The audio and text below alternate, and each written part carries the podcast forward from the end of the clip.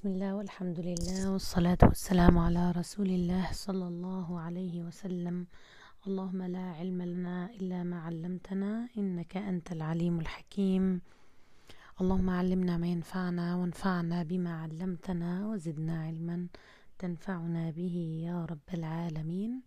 وصل وسلم وبارك على سيدنا محمد وعلى آله وصحبه الطيبين الطاهرين. وأما بعد وصلنا بحول الله وقوته إلى الدرس الثاني من دروس آه، القراءات القرآنية وهو علاقة القراءات بالقرآن الكريم. للعلماء في آه، هذا الباب ثلاثة آراء. يرى الإمام بدر الدين الزركشي أنهما حقيقتان متغايرتان.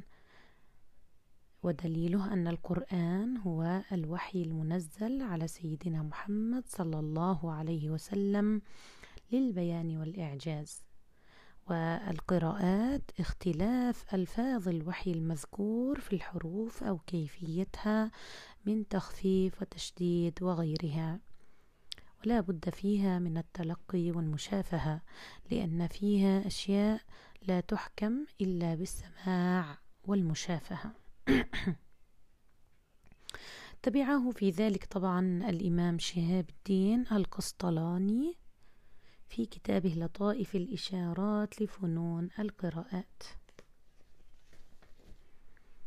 يرى الدكتور محمد سالم محيسن أنهما حقيقتان بمعنى واحد لأن القرآن مصدر مرادف للقراءة والقراءات هي جمع قراءة إذا فهما حقيقتان بمعنى واحد كما أن أحاديث نزول القرآن على الأحرف السبعة تدل دلالة واضحة على أنه لا فرق بينه بينهما إذ كل منهما وحي منزل.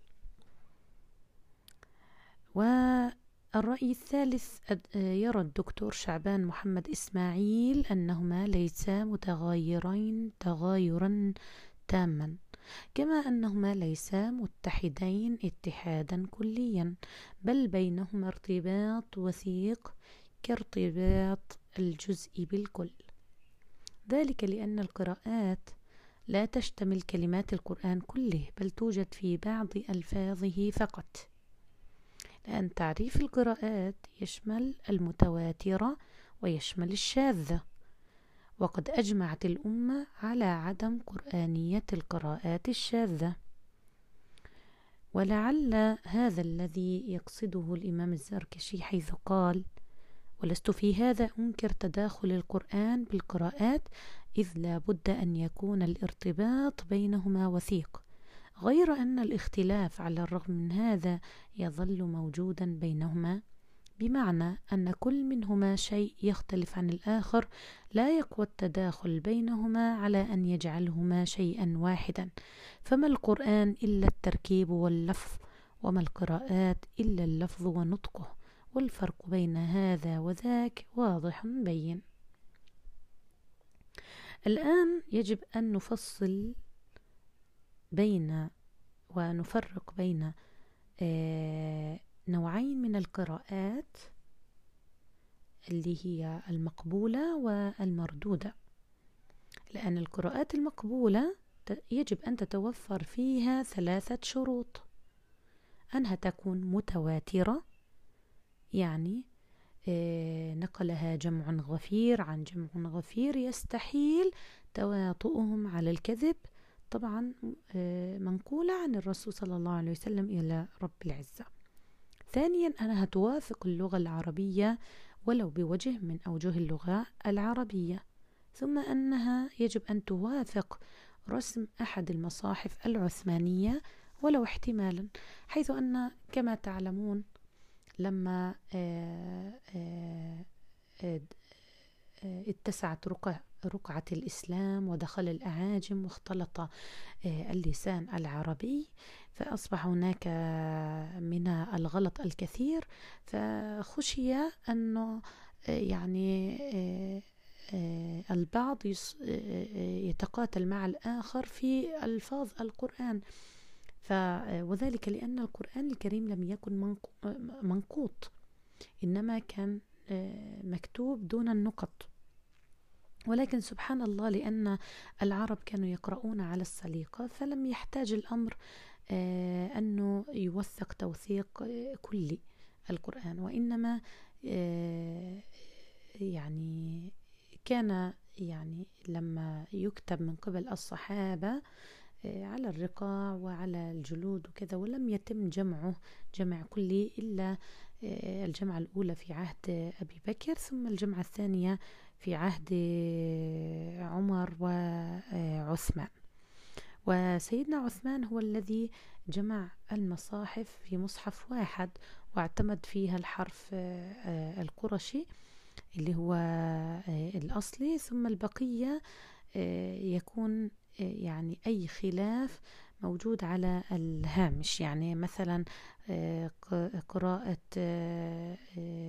أهل الكوفة أهل البصرة وهكذا. فكان مختلف. جمعت المصاحف فيما بعد في اللي هو المصحف الواحد العثماني والبقية كان الرسم القرآني حسب لهجات العرب. فما وافق المصحف العثماني يعني هذا الشرط. ولو احتمال مثلا تكتب الياء بألف مقصورة. فهذا موافق أنها تكون ألف وقد تكون ياء. مثلا مالك آه، وضعت فيما بعد الألف الخنجرية فهي توافق ملك ومالك وهكذا.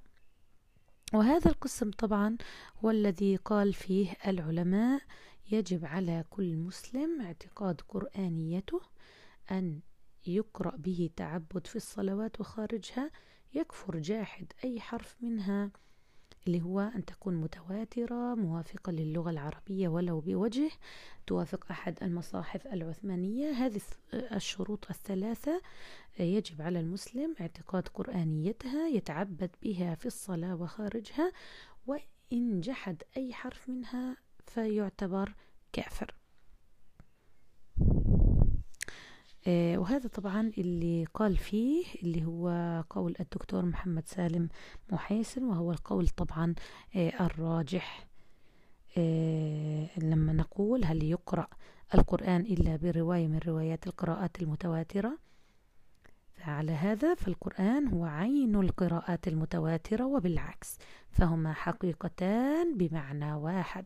هذا قول طبعا محمد سالم محيسن الآن اللي هي القراءات المردودة أو الشاذة وهي التي أخلت بأحد هذه الشروط الثلاثة. يعني ممكن أن تكون لم توافق العربية أو يعني سقط منها التواتر. فيعني طبعا هذه لا يجوز اعتقاد قرآنيتها بتاتا ولا يجوز القراءة بها تعبدا ويجب تعزير من أصر على قراءتها تعبدا وإقراء سيقول أحدهم طيب كيف يعني هؤلاء الشيوخ الذين يعلمون القراءة الشاذة؟ نقول يعني إنه أخذت القراءات العشرة والصغرى والكبرى والشواذ. آه الشواذ تؤخذ يعني اللي هي الشاذة وليست بالمعنى الآخر القراءات الشاذة التي خالفت أحد هذه يعني المردودة. هذه فقط يتم تعلمها حتى لو سمعتها من أحدهم يقرأ بها فتعلم أن هذه شاذة وليست متواترة. اذا من باب العلم بالشيء. ولا يجب أن تقرأ في الصلاة ولا خارجها يعني من باب التعبد. تمام؟ الآن علاقة القراءات العشرة بالأحرف السبعة. الآن القراءات العشرة تعتبر حرف واحد من الأحرف السبعة. وهذا اللي ذهب إلى إيه، ابن جرير الطبري. وأن القراءات العشرة تعتبر بعض الأحرف السبعة هذا قول آخر هذا اللي ذهب إليه الجمهور. إيه، دليلهم أن الحروف السبعة تنقسم لقسمين زيادة كلمة أو نقص أخرى مثل ليس عليكم جناح أن تبتغوا فضلا من ربكم في مواسم الحج كانت في مواسم الحج. أو تقديم كلمة على أخرى مثل إذا جاء فتح الله والنصر بدل إذا جاء نصر الله والفتح أو إبدال كلمة بأخرى مثل تكون الجبال كالصوف المنفوش. فهذه يعني إيش؟ أبدلت. وهذا القسم ما أشبهه طبعا متروك ولا تجوز القراءة به إجماعا لقوله صلى الله عليه وسلم المراء في القرآن, في القرآن كفر. ولإجماع الأئمة على اتباع مرسوم المصاحف العثمانية. يعني هذه الكلمات لا لم تكتب في المصاحف العثمانية. إذا لا يجوز القراءة بها. الآن اللي اختلف فيه القراء وهذا اللي دائر الآن في القراءات اللي هو الإظهار الإدغام الروم والإشمام القصر والمد التخفيف والشد إبدال حركة بأخرى إبدال ياء بتاء. يعني مثلا آه الإشمام مثل سيئة. فهذا إشمام وحركة أو مثلا الزراط والصراط. فهذه قراءة حمزة. مثلا القصر والمد في المنفصل. مثل قالون له وجه القصر وله أيضا وجه التوسط وهكذا. التخفيف والشد مثل يذك يذكرون ويذكرون. آه، تذكرون عفوا. تذكرون ويذكرون. إبدال حركة بأخرى مثل مثلا اللهم صل على سيدنا محمد. لا إله إلا الله. إبدال الحركة بأخرى وأيضا الياء بالتاء. الياء بالتاء مثل يعملون وتعملون. آه، آه، مثلا الواو بالفاء. مثل سارعوا وسارعوا وهكذا. آه، هذا القسم طبعا هو اللي مستعمل عندنا في زماننا وهو طبعا الموافق للمصاحف العثمانية. فثبت أن القراءات التي نقرأها هي بعض الحروف السبعة وهو الذي وافق خط المصاحف وما خالفها ترك لقوله تعالى فاقرأوا ما تيسر منه طيب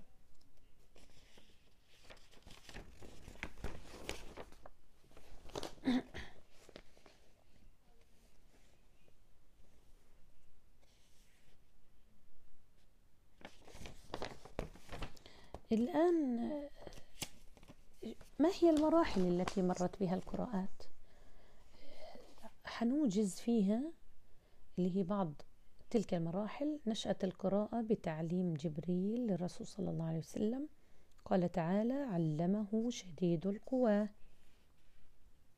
وفي حديث عائشة رضي الله تعالى عنها في بداية نزول الوحي فقال اقرأ فقلت ما أنا بقارئ فأخذني فغطني حتى بلغ مني آه، مني الجهد وهذا هو آه، الحديث. آه، حتى قال اقرأ باسم ربك الذي خلق.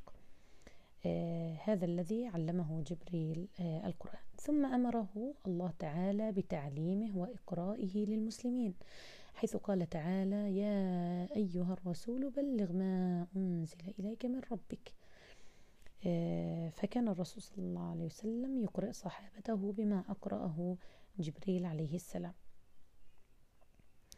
آه، ثم أمر النبي صلى الله عليه وسلم الصحابة أن يقرأ بعضهم البعض. من الأمثلة لذلك قصة إسلام عمر رضي الله تعالى عنه. فكان الخباب بن الأرت يتردد على فاطمة بن الخطاب وزوجها يعلمهم القرآن.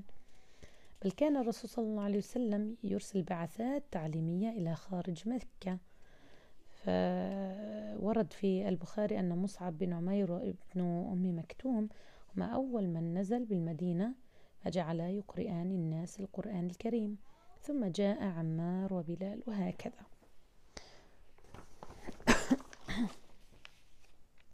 الآن انتشر الصحابة في الأمصار وتفرقوا فيها. وبدأوا يقرؤون الناس القرآن حسب ما تلقوه من الرسول صلى الله عليه وسلم. ومن ثم اختلف النقل في التابعين وفي تلاميذهم فكثرت القراءات وظهر الشذوذ فيهم وكثر النزاع بين المسلمين. عندما اختلط آه، الأعاجم أيضا بالأعراب. حتى بلغ ذلك عثمان رضي الله تعالى عنه هذا اللي تكلمنا فيه أمر بجمع المصاحف وكتابتها برسم يحتمل أكثر وأغلب الأوجه الصحيحة المتواترة وأرسلها إلى المدن المشهورة مع إرسال مقرئ.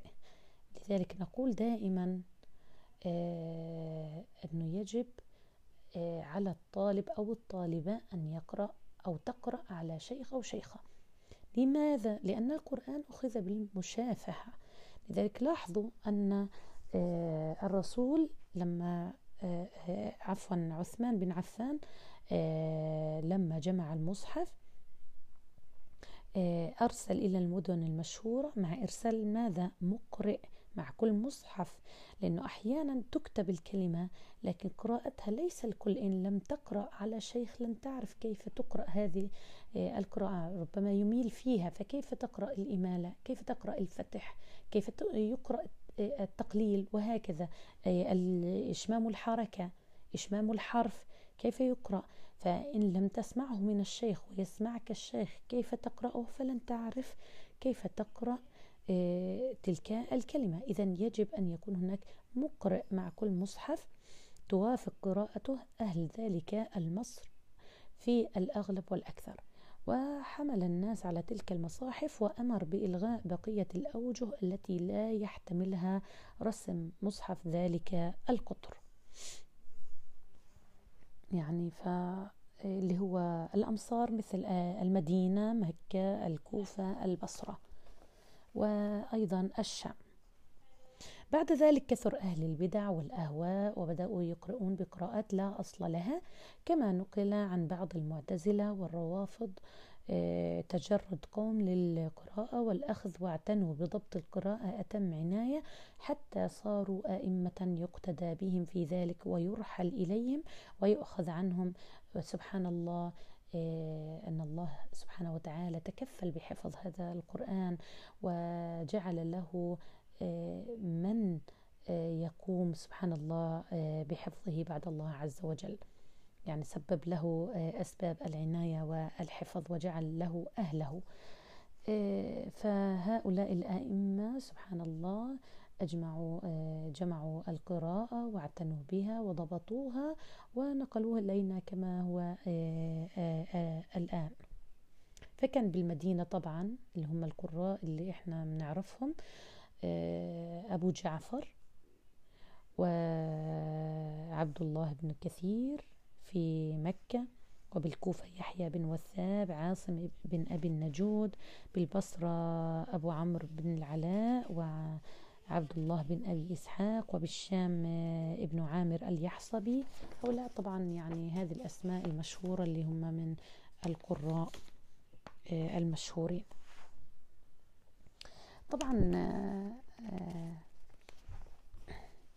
آه، مرحلة التدوين. بدأ التأليف طبعا في علم القراءات منذ عصر مبكر. كان القرآن الكريم وتلاوته. طبعا شغل شغل العلماء الشاغل عن كل شيء واعتنوا به أكبر عناية. فذهب الأكثر إلى أنه أول من ألف في القراءات أبو عبيد القاسم بن سلام المتوفى آه، آه، مئتان وأربع وعشرون للهجرية. وحسب الإمام ابن الجزري في غاية النهاية أن الإمام أبو حاتم السجستاني والراجح طبعا أن الإمام يحيى بن يعمر هو أول من ألف في القراءات. أما أبو عبيد القاسم بن سلام كما حقق الدكتور عبد الهادي الفضلي أنه سبق سبق طبعا بتسعة عشر رجل ممن ألف في القراءات. إذا هو ليس أول واحد والأرجح أنه يحيى بن يعمر. هذا والله تعالى أعلم. طبعا ممن ألف في القراءات من أئمتها المشهورين القراء العشرة أبو عمرو بن العلاء حمزة بن حبيب الزيات علي بن حمزة الكسائي إسحاق بن يوسف الأزرق يحيى بن المبارك اليزيدي يحيى بن آدم يعقوب بن إسحاق, بن إسحاق الحضرمي خلف بن هشام البزار عبد الله بن أحمد الدمشقي أو نقول عنه ابن ذكوان. أبو عمرو حفص الدوري أحمد بن محمد البزي المكي. آه، تتابع طبعا التأليف في هذا العلم حتى وصل عصر ابن مجاهد إلى أكثر من أربعين كتاب. طبعا فكرة ابن مجاهد هو الذي نقول عنه سبع السبعة يعني جعلها عفوا وجمعها إلى سبعة سبع قراءات. وطبعا زاد عليها ابن الجزري الثلاثة المتممة للسبعة فأصبح هنالك العشر قراءات اللي هي نسميها الصغرى. ف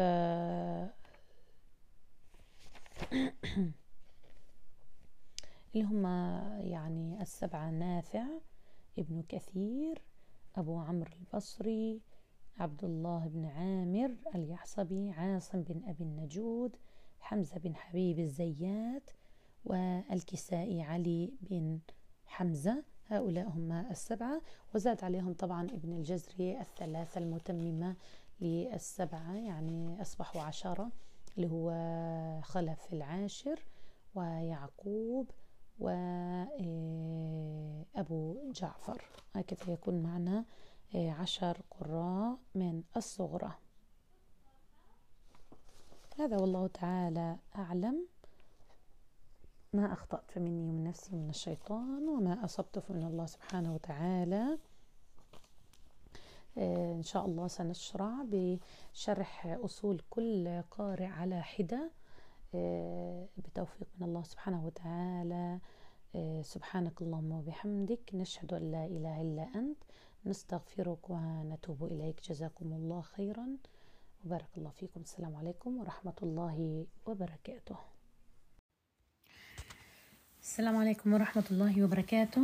بسم الله والحمد لله والصلاة والسلام على رسول الله صلى الله عليه وسلم. اللهم لا علم لنا إلا ما علمتنا إنك أنت العليم الحكيم. اللهم علمنا ما ينفعنا وانفعنا بما علمتنا وزدنا علما تنفعنا به يا رب العالمين. وصلي وسلم وبارك على سيدنا محمد وآله وصحبه الطيبين الطاهرين. وأما بعد اليوم إن شاء الله سنتكلم عن فائدة اختلاف القراءات. طبعا قبل أن نبدأ بالكلام عنها يجب أن أنوه إلى شيء مهم بأن غير المسلمين الذين يريدون أن يطعنوا في مصداقية القرآن يتكلمون كثيرا في كيف أن هناك قراءات مختلفة وأن هذا آه، سبب آه، في أن القرآن فيه أو آه، لماذا هذه تقرأ بهذا الشكل وأن القرآن لم ينزل بهذا الشكل. فيريدون الطعن بالقرآن الكريم فيجب علينا أن نعلم هذه الفوائد حتى تكون حجة قوية معنا لندافع عن هذا الدين. من فوائد اختلاف القراءات هو التهوين والتسهيل والتخفيف على الأمة بأن القرآن نزل على أحرف تناسب آه، أن يقرأ القرآن الصغير أن يقرأ القرآن آه، كبير السن وهكذا. فهذا من باب التسهيل. أيضا كمال الإعجاز وغاية الاختصار وجمال الإيجاز وهذا موجود طبعا في القرآن الكريم. بيان صدق الرسول صلى الله عليه وسلم في أنه رسول رب العالمين وأن هذا القرآن كلام الرحمن الرحيم بعظيم البرهان وواضح الدلالة.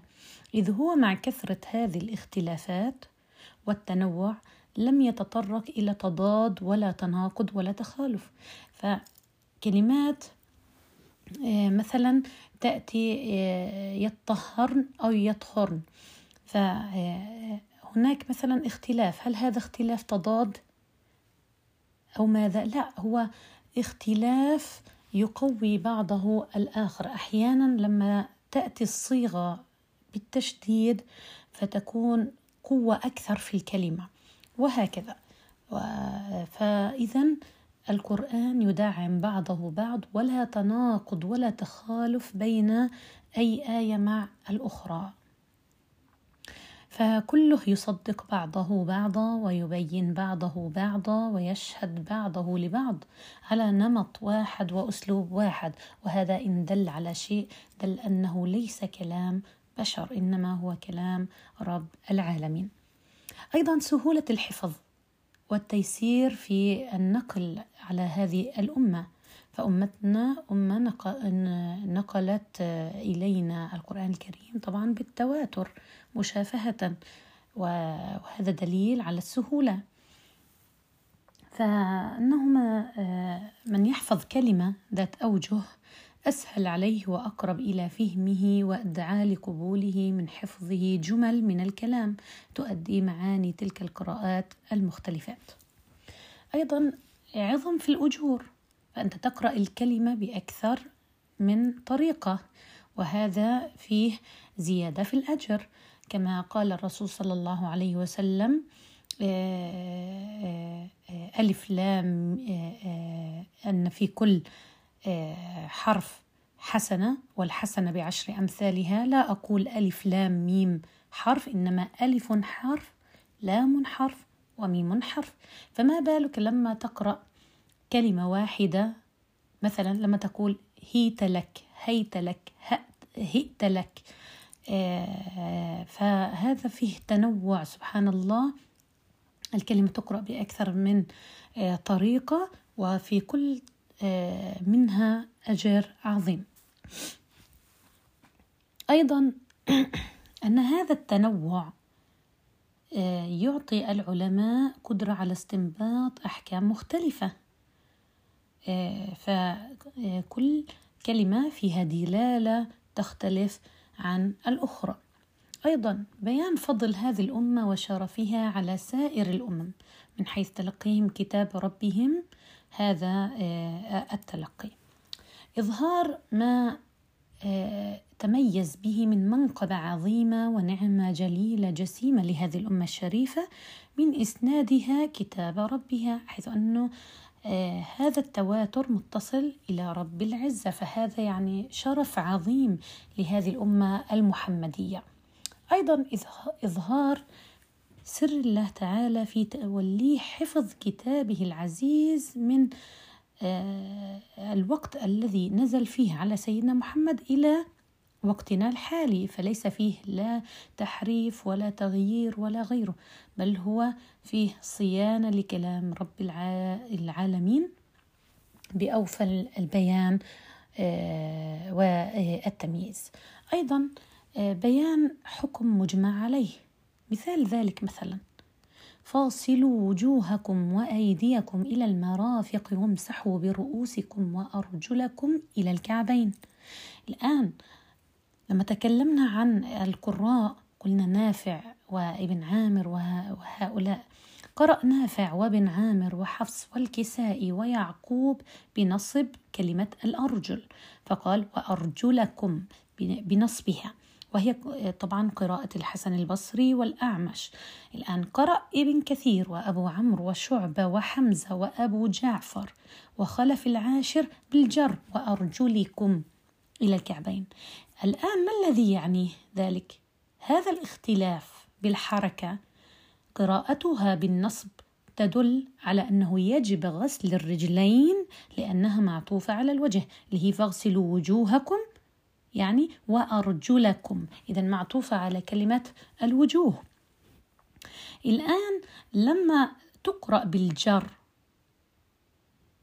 تدل على أنه يجوز الاقتصار تكون معطوفة آه، في هذا الوقت على إيش؟ اللي هي يجوز الاقتصار على مسح الرجلين معطوفة على الرأس لأنه وامسحوا برؤوسكم لأن كلمة برؤوسكم السين مكسورة.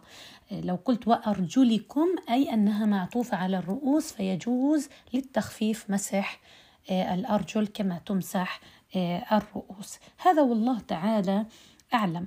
وهذا الذي ذهب إليه ابن جرير الطبري وهو مروي عن ابن عباس. فترون كيف هذا الإعجاز؟ سبحان الله. فيعني استنباط أحكام حسب إيش؟ تغير الحركة فيه أكثر من دلالة. الآن الترجيح لحكم لحكم اختلف فيه. مثال ذلك. قوله تعالى فاعتزلوا النساء في المحيض ولا تقربوهن حتى يطهرن. يطهرن جاءت عنا بالتخفيف أي أنها غير مشددة لأن هذه قرأها شعبة وحمزة والكسائي وخلف آه، بفتح الطاء والهاء مع التشديد يطهرن لأنه بمعنى يغتسلن بالماء لأن الحائض لا يجوز وطئها في أكثر قول أهل العلم إذا انقطع عنها الدم حتى تتطهر من الماء لا يكفي أنها آه، انتهت من الحيض وإنما يجب أن تتطهر منه أيضا. وهذا قد رجح فيه ابن جرير الطبري قراءة آه، التشديد. لكن آه، قال حتى يطهر يطهر أي الطهور من الحيض.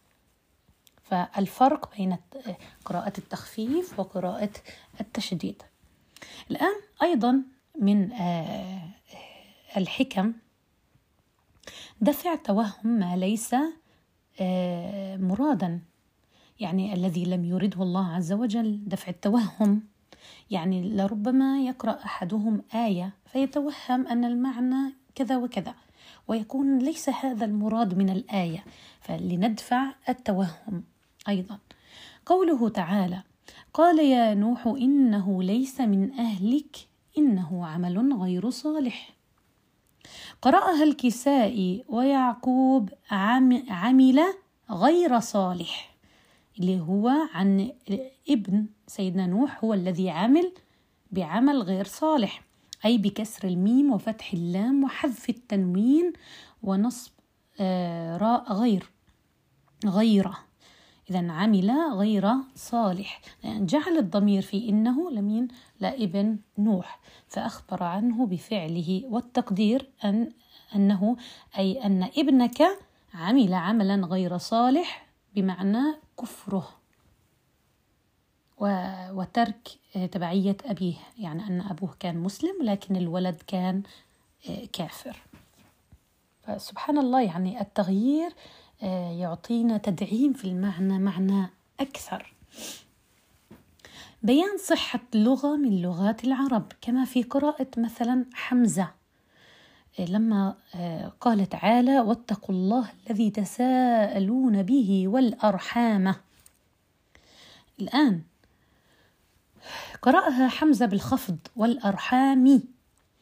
آه هذا آه هذه القراءة اللي هي بالخفض بالكسرة حجة على جواز عطف الاسم الظاهر على الضمير من غير إعادة العامل كما هو طبعا مذهب الكوفيين.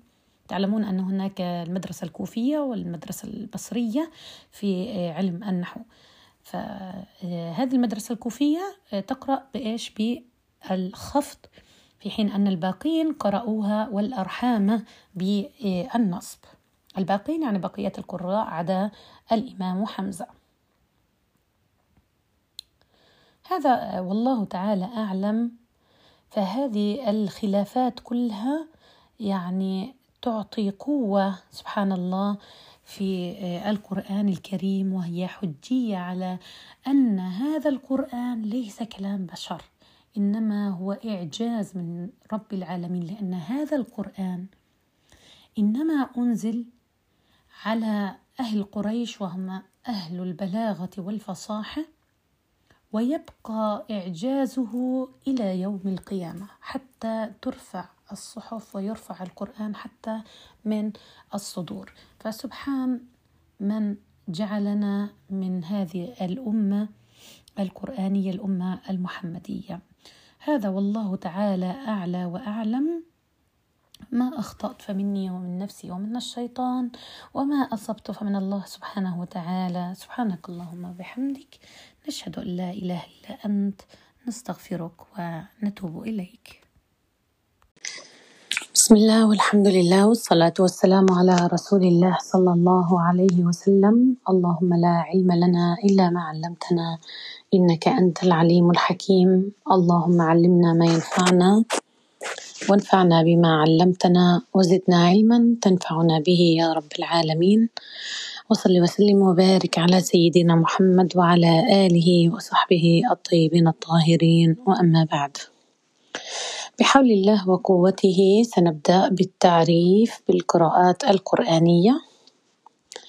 وتناول هذا الموضوع إن شاء الله بالتفصيل. تعريف القراءات القرآنية لغة واصطلاحا. القراءات لغة جمع قراءة وهي مصدر قرأ قراءة وقرآنا. اصطلاحا عرفها القراء بتعاريف متعددة ومن أفضل التعاريف وأحسنها هو تعريف الإمام ابن الجزري حيث قال أن القراءات علم بكيفية أداء كلمات القرآن الكريم واختلافها بعزو الناقلة. بعزو الناقلة بمعنى آه، آه، ذكر من الذي نقل لنا هذه القراءة. لأن كما تعلمون أن القراءة أو القرآن الكريم بالأحرى آه، نقل إلينا بالتواتر مشافهة. من الرسول صلى الله عليه وسلم إلى الصحابة إلى التابعين تابعي التابعين حتى وصل إلينا. فمن الذي من الذي نقل هذه القراءات؟ فنقول هؤلاء هم الناقلة. موضوع علم القراءات دراسة ما نقل من الخلاف الأصولي والفرشي من أئمة القراءات بأسانيد متصلة ومتواترة إلى الرسول صلى الله عليه وسلم في الكلمات القرآنية من حيث أحوال النطق بها وكيفية أدائها. إذا آه كما نقول بالتعريف القراءات هي ما نقل من ألفاظ القرآن الكريم من الرسول صلى الله عليه وسلم تلاوة أو تقريرا. بعض المصطلحات يجب أن نعرج عليها وهي آه، الكلمات التي يكثر دورانها في كتب القراءات كلمة القراءة الرواية الطريق الوجه الأصول الفرش السلام عليكم ورحمة الله وبركاته. بسم الله والحمد لله والصلاة والسلام على رسول الله صلى الله عليه وسلم. آه، توضيح لبعض المصطلحات آه، القرآنية. آه، آه، الكلمات التي يكثر دورانها في كتب القراءات كلمة القراءة. آه، من هذه الكلمات القراءة هي كل خلاف نسب إلى إمام من أئمة القراءات مما أجمع عليه الرواة. نحو قوله تعالى مالك يوم الدين. فكلمة مالك تقرأ بإثبات الألف في قراءة عاصم الكسائي يعقوب وخلف العاشر. أما بقية القراء فيقرؤونها بملك أي بحذف الألف.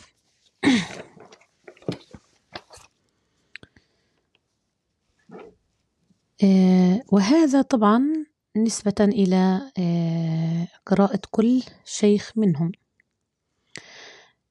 آه، الخلاف المذكور بكلمة قراءة فقيل مثلا قراءة الإمام نافع قراءة الإمام عاصم. فنسميه قراءة. الآن لما نقول قارئ. الإمام عاصم هو قارئ. إذا لما نذكر أحد الأئمة العشرة فهؤلاء يطلق عليهم لقب القارئ أو مسمى القارئ. القارئ هو الذي قرأ القراءة. الآن الراوي هو تلميذ القارئ. وما اختلف عنه ونسب إلى هذا التلميذ فيسمى رواية. فنقول أن الرواية كل خلاف نسبت أو نسب إلى الآخذ عن الإمام أي بين قوسين التلميذ. ولو بواسطة مثل رواية الدوري عن أبي عمرو. فهذه بواسطة يحيى اليزيدي. لأن الدوري هو تلميذ يحيى فهو لم يأخذ القراءة عن أبي عمرو مباشرة وإنما أخذها عن طريق يحيى وكان يحيى تلميذ أبي عمرو. فاشتهر الدوري واشتهر يعني برواية أبي عمرو. فالدوري آه، اشتهر بإيش؟ برواية آه، أبي عمرو. ولو أنه أخذ بواسطة. الآن آه، رواية هشام عن ابن عامر ورواية مثلا حفص عن عاصم هذه بدون واسطة مباشرة. أخذ عن الإمام كل منهم أخذ عن الإمام. فهو تلميذ لشيخه وأخذ عنه مباشرة. الآن مصطلح الطريق. كل خلاف نسب إلى الآخذ عن الراوي وإن سفل. مثال ذلك يعني طريق الأصبهاني لرواية الإمام ورش. وطريق أعتذر عن الانقطاع. قلنا آه، في الدرس آه، السابق طريق الأصبهاني لرواية الإمام ورش وطريق عبيد بن الصباح لرواية الإمام حفص. مثلا الخلاف الواقع مثلا في إثبات البسملة بين السورتين أو حذفها وصلا. من القراء من يثبتها ومنهم من لا يثبتها. من الذين أثبتوها نافع وابن كثير. وبما أن راويي ابن كثير كما قلنا الرواة هم التلميذ نقول التلميذ للقارئ. فهم تلامذة القارئ. فرواة ابن كثير يعني البزي وقنبل لم يختلفا في إثباتها بين السورتين عن الإمام عن ابن كثير فلذلك يقال قراءة ابن كثير. أما نافع فقد اختلف راوياه وراويا نافع هم آه، قالون وورش. الآن قالون وورش اختلفوا في إثبات البسملة. الراوي الأول هو قالون لم يتردد في إثباتها وهذا هو الأشهر عما نقل من روايته. لذلك يقال رواية قالون. أما الراوي الثاني وهو ورش فاختلف في إثبات البسملة عنه وأثبتها الأصبهاني عن ورش. لذلك يقال طريق الأصبهاني عن ورش. فإثبات البسملة بين سورتين وصلا هي قراءة الإمام ابن كثير ورواية الإمام قالون عن نافع وطريق الأصبهاني عن ورش. طيب بالنسبة للأزرق الأزرق لم يثبت البسملة له فيها الخلف.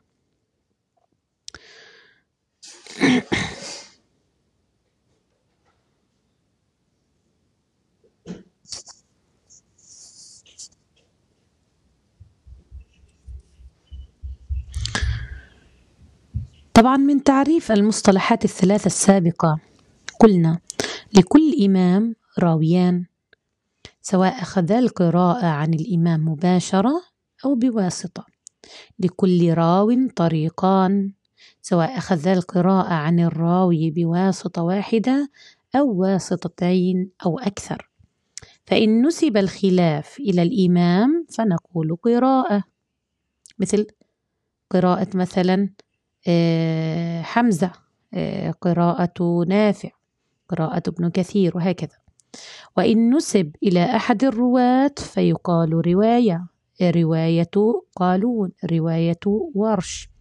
وإن نسب إلى تلميذ الراوي أو من اشتهر بنقل روايته فيقال طريق طريق الأصبهاني طريق عبيد بن الصباح طريق الأزرق وهكذا. الآن الوجه. هو ما يكون من قبيل الخلاف الجائز والمباح كأوجه قراءة البسملة ما بين السورتين. عندما تريد أن تجمع ما بين السورتين فلك فيها أوجه وأي الأوجه اخترت صحيح. إلا طبعا إن كان هناك آه، الوجه الممتنع فهذا لا يقرأ به. الآن من قرأ بإثبات البسملة ما بين السورتين له أن يقرأ بأحد الأوجه ثلاثة من أربعة اللي هم وصل الجميع فصل الجميع وصل الثاني بالثالث وهذه الثلاثة جائزة الآن الرابع رابع وجه وصل الأول بالثاني هذا الوجه ممتنع لماذا؟ لأنه أنت لما تصل سورة بأخرى يعني نهاية السورة الأولى مع بداية السورة الموالية فإن قرأت نهاية وصلت نهاية السورة الأولى بالفاتحة لما نقول الأول والثاني يعني نهاية السورة هذا الأول الثاني الفاتحة الثالثة بداية السورة الموالية. لما توصل نهاية السورة الأولى بالبسملة وتقف تقطع وتبدأ السورة الموالية فهذا الوجه ممتنع حتى لا يهيأ أن البسملة جزء من السورة الأولى. الآن الأصول جمع أصل لغة عبارة عما يفتقر إليه ولا يفتقر هو إلى غيره. كل حكم اصطلاحا كل حكم كلي جار في كل ما تحقق فيه شرطه. يعني تطلق على الأحكام الكلية والخلافات المضطردة التي تندرج تحتها الجزيئات المماثلة.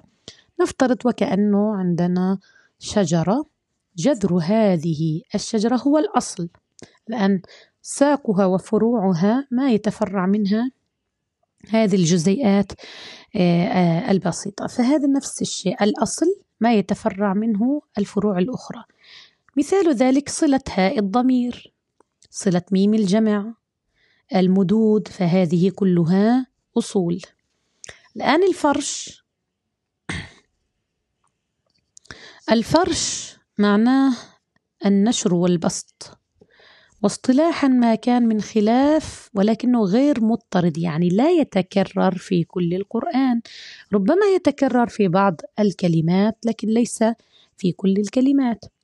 فهذا آه، الخلاف غير موجود في كل القرآن وغير مضطرد في كل قاعدة ليس كالأصل. الأصول لما قلنا مثلا آه، صلة ميم الجمع فأي ميم جمع من بداية المصحف إلى آخره سوف توصل.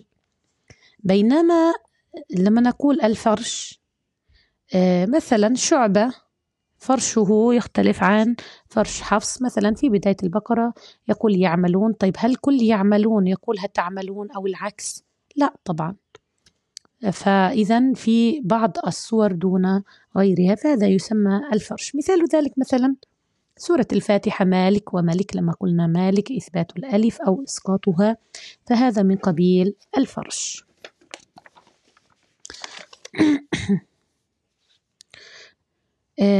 مثلا آه، حينما آه، نقرأ وما يخدعون إلا أنفسهم.